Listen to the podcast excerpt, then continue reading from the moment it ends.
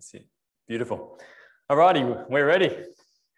Uh, if I haven't met you, my name's Kurt. I'm one of the um, I'm one of the pastors of this church. We've got another couple that come down occasionally. Um, this term, we're going to be looking at Ephesians.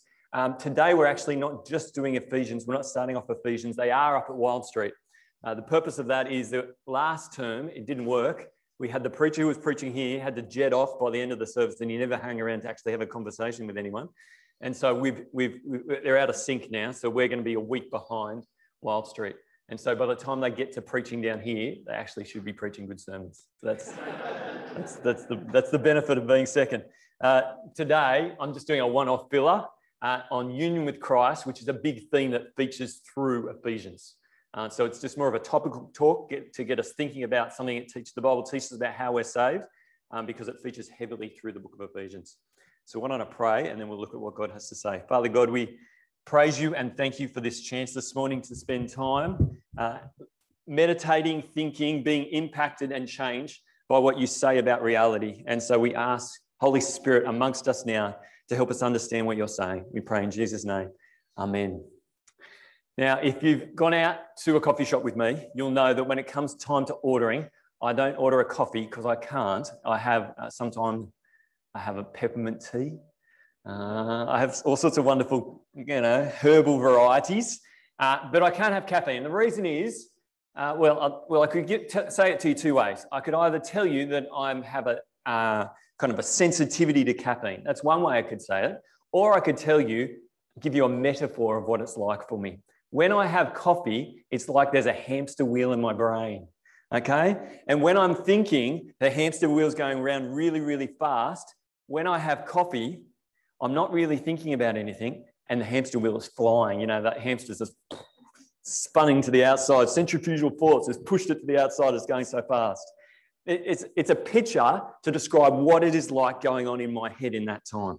Um, and, and we do that, don't we? The pictures or metaphors or similes can be powerful ways of helping us understand concepts, understand ideas, what our experiences uh, I was talking to one of my children quite a while back, and he was talking about what it was like for him uh, when he has that moment of being impulsive, where he just impulsively does things. And he just said, It's like there's a race in my head going on, and the bad thought just pushes its way out to the front, and I end up doing what I shouldn't be doing. It's the, it's the power of an image, it's a metaphor. Uh, and if you've been in the church for any period of time, if you've heard any Bible teaching before, if you've read any parts of the Bible, you'll know that there are tons of metaphors in the Bible, tons of similes, tons of pictures. And often we use these pictures to describe what it means for Jesus to come and save us. Um, and so, for instance, you might have heard one where it's the, this picture of you're out in the ocean and you're drowning, and then this helicopter comes to pick you up and take you back.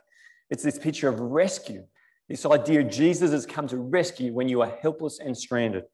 Or, or the idea of you're in a burning house. You're in a burning house, you don't even know it, and the fireman comes in and comes in and pulls you out. This picture of Jesus coming and saving you from a burning building. That these metaphors, there's these pictures of what Jesus has done. Now, this morning, we're going to zero in on what is, what, what is one of the more significant, dominant metaphors or pictures of what Jesus does to save us and that is we are saved by being united to Christ. We are, being, we are saved by being united to Christ. And so the Bible says it a whole bunch of different ways. It doesn't say one way. Uh, here's up on the slide. I tried to put this together. Um, it, it uses the phrase like, we are saved into Christ, in Him, in Christ, with Him, Christ in you, Christ in us, with Christ. And then it has the idea, Jesus talks about the, the vine and the branches, that he, he is the vine and we are the branches. Uh, uh, the fact that we are part of his body, we're part of Jesus' body, we're united to him in his body, that Jesus is, uh, that the church is a temple and Jesus is the chief cornerstone, we're connected in together. Um, they're all different ways of, uh, of talking about us being united to Christ. There are all these different metaphors, these different pictures of what that means. And so, theologians over the years, as they've read through the Bible's teachings and tried to summarize what it says, They've called this the doctrine of union with Christ. And so, what we're going to do today is we're going to think about it. I'm going to show you, uh, what it's about, because it's kind of a key theme that runs through the book of Ephesians. And so I'm going to do it pretty simply. Firstly, I'm going to talk about how it works. How does it work? And then, secondly, um, uh, what does it mean for us? How does it change us? And so, firstly, how does it work? How does it work? How does union with Christ work? Uh, Ephesians 1 and 2, which we're going to be looking at over the next couple of weeks, uh, you see this idea of being in Christ or with Christ consistently right through. So I'm going to skim through a whole bunch of verses up on the screen, and, and the orange little writing is going to show you all the in Him, in Christ, different sections. So Ephesians chapter 1, it says, He says, Paul, an apostle of Christ Jesus, by the will of God, to the saints who are in Ephesus, who are faithful in Christ Jesus. Verse 3 Blessed be the God and Father of our Lord Jesus Christ, who has blessed us in Christ with every spiritual blessing in the heavenly places, even as he chose us in him before the foundation of the world, that we should be holy and blameless before him. Verse 7 In him we have redemption through his blood, the forgiveness of our trespasses. Verse 9 Making known to us the mystery of his will, according to his purpose, which he set forth in Christ as a plan for the fullness of time to unite all things in him, things in heaven and things on earth Verse 11, in him we have obtained an inheritance. Verse 13, in him you also, when you heard the word of truth, the gospel of your salvation, and believed in him, was sealed with the promised Holy Spirit. Click over to Ephesians chapter 2, uh, verse 4. But God, being rich in mercy, because of the great love with which he loved us, even when we were dead in our trespasses, made us alive together with Christ. By grace you have been saved, and raised us up with him and has seated us with him in the heavenly places in Christ Jesus, so that in the coming ages he might show the immeasurable riches of his grace in kindness toward us in Christ Jesus. Verse 10 For we are his workmanship, created in Christ Jesus for good works, which God prepared beforehand that we should walk in them. Now, there's lots and lots of things that I said in between the in hymns and the on with hymns but all of this, what's been spoken about in Ephesians 1 and 2, are the blessings that we have by being saved by Jesus. And what I need you to see right through that section is that they come in Him. They come in Him, united to Him. Well, what does that mean? Well, the kids' talk demonstrated it very, very clearly. It's the idea you can't get to Perth by being outside the aeroplane, you've got to be inside the aeroplane so that whatever is true of the airplane is true of you. If the airplane goes to Perth, then you go to Perth. Oh, that's right. We didn't. The original Kids Talk said Perth, and she changed it to New Zealand. I still had that in my head. Uh, so you get this idea the idea that we have to be united by faith in Jesus. So when a person puts their trust in the Lord Jesus, they turn from living their own way, they put their trust in Jesus, they are united in a trust relationship with Jesus. They are united with Pete Jersey's person so that what is true of Jesus is true of you. Now, as soon as I talk about union with Christ as this key way that we talk about being saved, we've got to recognize it's not the only way. There's a whole bunch of other ways, the the Bible talks about. And so the question is, what's the relationship between union with Christ, being united with Him, and all the other ways the Bible speaks. For instance, what about adoption? That is, when we put our trust in Christ, we become His kids. What about justification? That through Jesus' death on the cross, we are declared innocent in the sight of God. So you've got like a family metaphor, you've got a legal metaphor. What about, thirdly, sanctification? Another big word that is, that through, uh, through Jesus' death for us, we are washed clean of our sins. Uh, what about regeneration? That God has, by his Holy Spirit, made us who were dead in our sins alive as his new kids. So you have adoption, you have regeneration, you have justification. So there are all these different pictures, aren't they? These different metaphors for what Jesus has done. What, how do they relate to in Christ? Well, you, you probably didn't notice, but as you read through Ephesians chapter 1 and 2, you'll see that each of those blessings of being adopted, of being regenerated, of being justified, of being sanctified, of being forgiven, of being reconciled, are all come to us as a consequence of being in Christ. Okay, so in Ephesians 1, it says, You, you have obtained an inheritance. That is, you are God's child and you will one day inherit the new creation. How does that come about? It says in Ephesians 1, in Him. It says in Ephesians 1, in Him you have every spiritual blessing in the heavenly realms. It says, in Him you were redeemed. It says, in Him you heard the word of truth and you received the Holy Spirit. 2 Corinthians 5 says, we are justified in Him. Listen to this. It says, for our sake, He made Him, that's Jesus, to be sin who knew no sin, so that in him, through faith union with Jesus, we might become the righteousness of God, that we might be declared righteous in God's sight. So our justification comes through our union with Jesus. We are sanctified in him. 1 Corinthians 1 says, And because of him, you are in Christ Jesus, who became to us wisdom from God, righteousness and sanctification and redemption. Sanctification, redemption uh, uh, righteousness comes united to Jesus. All the blessings of Jesus come through our faith union with Jesus. And so the ultimate book on this is written by a bloke called Con Campbell. And he goes through all the parts of the New Testament that speak about that phrase of being in Christ. And he goes through all the, you're, not gonna, you're never going to read it. I, I hardly read it. I read the last couple of chapters because the first couple of chapters were all looking at the Greek text and I, I, I just couldn't get my head around it. I don't know my Greek has all been left behind. Um, and so, what he says towards the end of the book in his conclusion, which is a really good bit, uh, is he describes uh, that uh, the doctrine of union in Christ is like the web, it's like a spider's web, um, and, and, that all the other blessings of being in Christ, of being adopted as child, as being righteous, of being forgiven, of being sanctified, of being reconciled, of, uh, of regeneration, all, all, all become a part of the web and they're held together by this idea of being in Christ. You get it? So through our trust in Jesus, we are united to him by faith, and all the blessings that were Jesus become ours. We are righteous, we are sanctified, we become children of God. Now, what does that mean for us? That's kind of how it works. We put our trust in Jesus, we receive the benefits of God by being in Christ, in relationship with Jesus. What does it mean for us? How does it change us? I've got four things this morning. Firstly, it changes our identity. It changes our identity.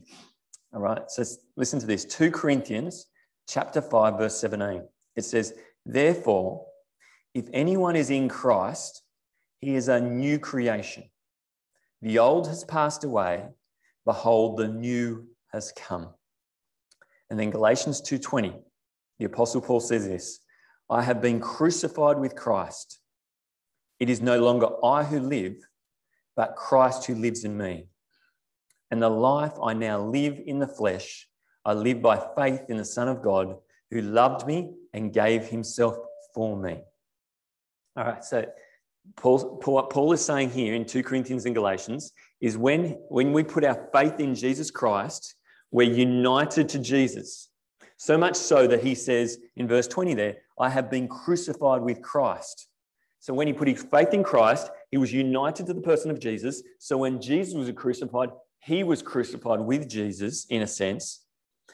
And then as a and just as Jesus died and then rose again, so Paul, united to Jesus, died to his old life of sin, rejecting God, was united to Jesus in his death and resurrection, so that now, as Jesus is a new, he, he has the resurrection life. He lives. So Paul is united to Jesus and is a new creation. He says, The old is gone, the new is now. And so, yes, when you become a Christian, you still remain a person. I didn't suddenly, my body didn't, I mean, I've got a great looking body, but anyway, but I didn't when I got saved, but um, I didn't get transformed in a moment to go from this old creation body to this new creation body. I still remained in the body, but the actual essence of who I am is now united to Jesus, and I am a new creation in Christ Jesus. That happened when I was 20 years old. At the deepest level of who I am, I now am, am God's child. I'm now a new creation in Christ. I have a new identity. Now, this is, this is really, really important because we have so many different identities in our life, don't we? Uh, some of us are parents. Some of us, I'm a pastor. Um, I'm, and I'm a Sharkies fan. Anna will tell you if, I, if she's walked into our church, I'm a Sharkies fan. I'm a tall person. Uh, I'm someone with Parkinson's. I've got all these different identities, and you do too. You have all these different identities. But each of those things are only aspects of who I am. At the most fundamental level of who I am as a human being right now, is that I'm a new creation in Christ. I share the identity of Jesus. And that's, that's incredibly powerful because what happens, where we go wrong in life, is when we start to build our identity on something other than that. So, for instance, if you attempt to build your foundational identity, uh, so I'll, I'll speak about myself. If I try to build my foundational identity on about who I am as being a pastor, all right, that's my core identity. I'm a pastor, and then everything else is periphery. Then, when I'm going well, uh, when I'm preaching well, when I'm, you know, pastoring up a storm, and everyone's, you know, blessed by my conversations with them, and I'm praying with them, and and I've got all this integrity because I'm saying what I'm going to do, I'm doing what I'm saying, and all these different things. Then I'm top of the world. I'm kicking goals because my identity is a pastor. I'm fulfilling my role and I'm performing well. But as soon as I start to struggle, as soon as my, uh, my preaching just feels flat and I feel like I really can't even put words on a page or say words on a Sunday, as soon as I have conversations with people and it gets really, really hard, then I start to feel like a failure. I start to think, well, if this is who I am and I can't even do that, then who am I? But if my core identity is not pastor, is not father, is not husband, but united, a, a, person, a new creation in Christ Jesus. And that that identity is not based on my performance. It's a gift to me that I that, that has been given to me. It's not based on my performance, then whether I'm a good pastor or a bad pastor, whether I'm a good father or a bad father, whether I'm a good husband, whether I'm having a bad day or a good day, my core identity remains solid. I'm a new creation in Christ Jesus. And so I'm not completely destroyed. I'm not completely destroyed. You see how it doesn't work? It doesn't work when you try to put base your core identity on something which is based on performance. It's always going to fail. Being in Christ is not based in performance and so I'm set free. Being saved in Christ gives us a new identity. Second, it, it gives us a new position. It gives us a new position. Uh, growing up, I wanted to, I was desperate to excel in sport. And so it didn't matter what sport it was, I wanted to excel. And so first it was soccer, then it was tennis. I was going to do Wimbledon one day athletics. I wanted to be age champion. I was going to play NRL rugby league one day and win the grand final. Made a $50 bet with my sister about it. Um, didn't actually, we ended up tearing up the contract, or actually, she tore it up because she thought I had a chance. That was the funny bit. Um, she went into the following camp and tore it up. She thought, oh, what if he does? Um, I was going to be an NBA superstar. I wanted to excel. I wanted to get ahead. I wanted a position above other people.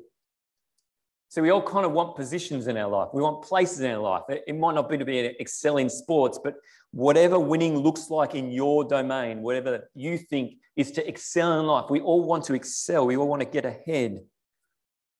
Ephesians 2 says that when we are united to Christ, we have an ultimate position. We've excelled beyond what we could ever imagine. So Ephesians 2, chapter 4, sorry, Ephesians chapter 2, verse 4 says, But God, being rich in mercy, because of the great love with which he loved us, even when we were dead in our trespasses, made us alive together with Christ. By grace you have been saved, and raised us up with him, and seated us with him in the heavenly places in Christ Jesus. You see that? We were united with Christ, we died with Christ, and then we're raised up with Christ because we're united to Him, and we're seated with Him, it, Paul says, in the heavenly places. So, through our faith union with Jesus, we now, although we sit here on this earth and we sit in a church, we're in our bodies, and, some, and most of us are bro- in these broken bodies, there is a genuine sense in which our, our person is ascended into heaven with Christ. We are positioned with Him. We have the ultimate position. And so we don't therefore now need to run around our whole lives trying to get the ultimate position over other people trying to excel to the ultimate in career or leisure or finances. When you recognize in Christ, you have that ultimate position of seated with Christ in the heavenly realms, which you haven't fully experienced now, but when He returns, you will fully experience. Then you don't have to strive after those things anymore. Now, it doesn't mean you try to be good at work. Doesn't mean you try to excel as a father. Doesn't mean you try to excel as a husband or a wife? Yes, but not in order to be on the top. Not in order to jostle to get that position. Not just but to not to, for it to be about you looking down on others and feeling good about yourself. No, you do it to honor him, to thank him for the position he's given you. To honor him with everything we have, everything he's given us to make him famous. And so being saved in Christ gives us a new identity, it gives us a new position. So we don't have to strive after ultimate identity for ourselves or ultimate position ourselves. Third, being saved in Christ gives us a new family. Uh, Jesus here is speaking to his disciples the night before he dies, and he speaks to them about the Holy Spirit who is coming. And he says this, verse 14, uh, chapter 14, verse 18 I will not leave you as orphans, I will come to you. Yet a little while, and the world will see me no more, but you will see me. Because I live in you, you will also live. In that day, you'll know that I am in my Father, and you are in me, and I am in you. And so, this is Jesus speaking about the whole idea of union with Christ or union with Him before He dies. Many of you will know that um, uh, the God of the Bible is not one lonely old God in the sky. It, he's made up of three persons God the Father, God the Son, and God the Holy Spirit. And so Jesus is God the Son become man. And so Jesus is describing here in John's Gospel his unique relationship with God the Father. From before the beginning of the world, God the Father and God the Son existed in this relationship, this community within God Himself. And he's saying, God the Father sent Jesus in the world that we, human beings, through trust in Him, would be united to God, would be kind of caught up in the relational unity of the Father and the Son. Now, that doesn't mean we become God. It's not that God the Father and God the Son have said, hey, we're going to make these gods, guys gods as well. No, that we've been brought into the relationship of God. We don't become God. It's as if the arms of God in Jesus, through trust in Jesus, have wrapped themselves around us and brought us in to his family. See, God has saved us to be in one of the most intimate relationships that exists, you know, the relationship of God Himself. We're adopted as kids in the same way that Jesus is God's Son. Now, I, I think, um, I think we all need a good dose of that truth. Um, Often, when we are living our Christian lives, we feel very alone in the battle.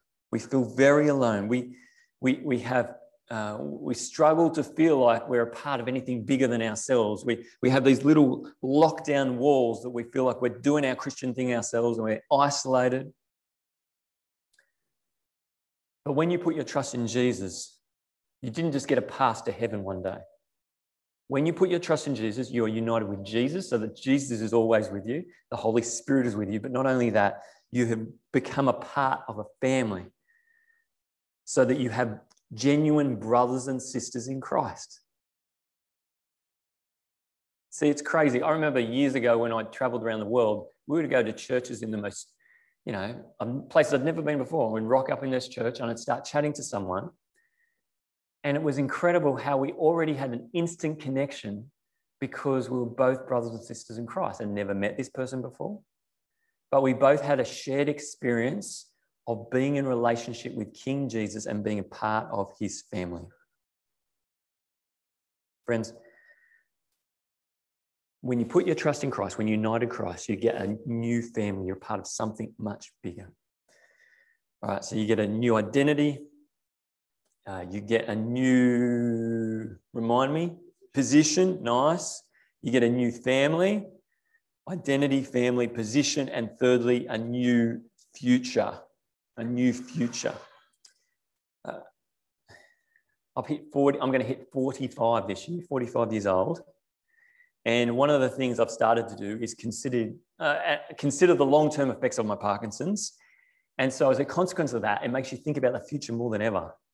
Uh, I think like 15 years ago, I didn't really think about the future because I was kind of thinking, you know, it was, it's just too far away. But now all of a sudden, I'm thinking about the future. I'm thinking about how I'm going to survive financially and what am I going to do for this and where are we're going to retire. And well, we got me and Kel go on holidays and we start thinking how which caravan park do we want to live in and how close we want to be to the beach and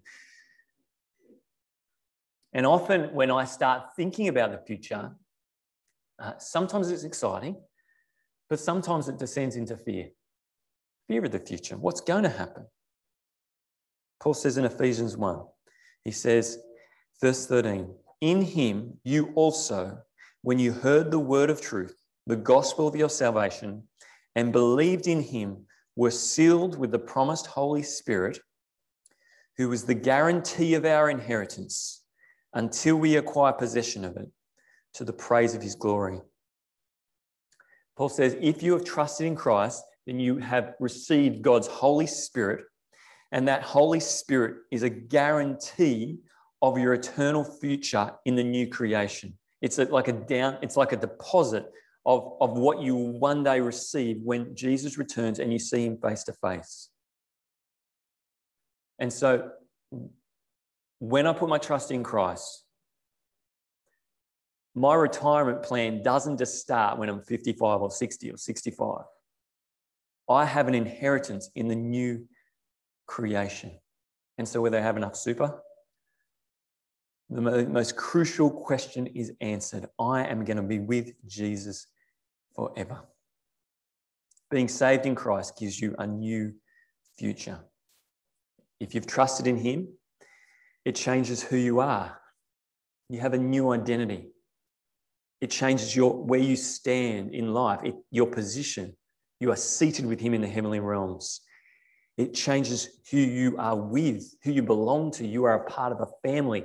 You have been embraced into the family of God, and it changes your future. You are guaranteed to inherit the new creation. But this morning, if you have not trusted Jesus, then you're not in Him.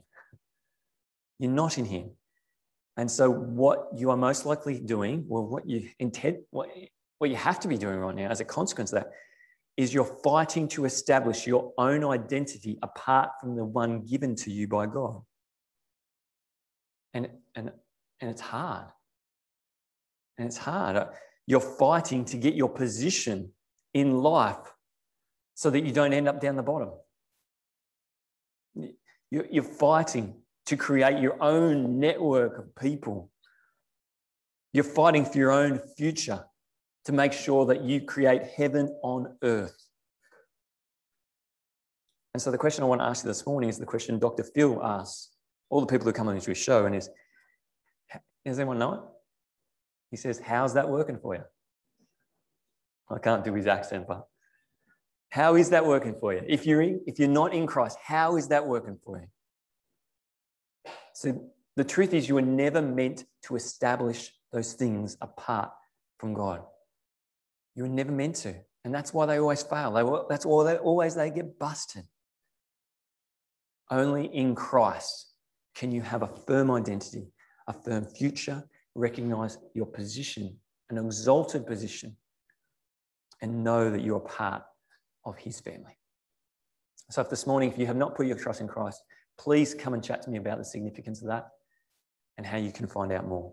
But if you are in Christ, then praise him. You know, Ephesians 1 and 2, you're going to see next week. It, it all says to the praise of his glory, to the praise of his glory, to the praise. All these things that we have in Christ are not so we can sit down and go, oh, isn't it lovely being me? It's all about praising him. It's all about being in awe of what He has done for us, that He has brought us in and given us a new identity, a new future, that He's trained, changed our reality and made us a part of His family and exalted us to put us with Christ. So let me praise Him now. Father God, it's, it's, just, it's just crazy what you've done for us. It's crazy. We did not deserve it. Ephesians 2 says very clearly we were dead in our sins. That is, we were spiritually unable to do anything to restore our relationship with you. And yet you sent your very Son to die in our place, that we might, through trust in Him, be united to Him, be raised with Him, and ascend with Him spiritually into the heavenly places. So that one day we might, heaven might come down to earth and we might experience those full blessings that we have now already in Christ. Father, help us to praise you for it. Help, help us to be in awe of it. Help us to enjoy relationship with you as a consequence of it, knowing that you're with us all the time. Father, and for those here this morning who have not put their trust in you, who are still considering it, Father, help them to see the reality of not taking what you say seriously and not entering in and finding you. We pray in Jesus' name. Amen.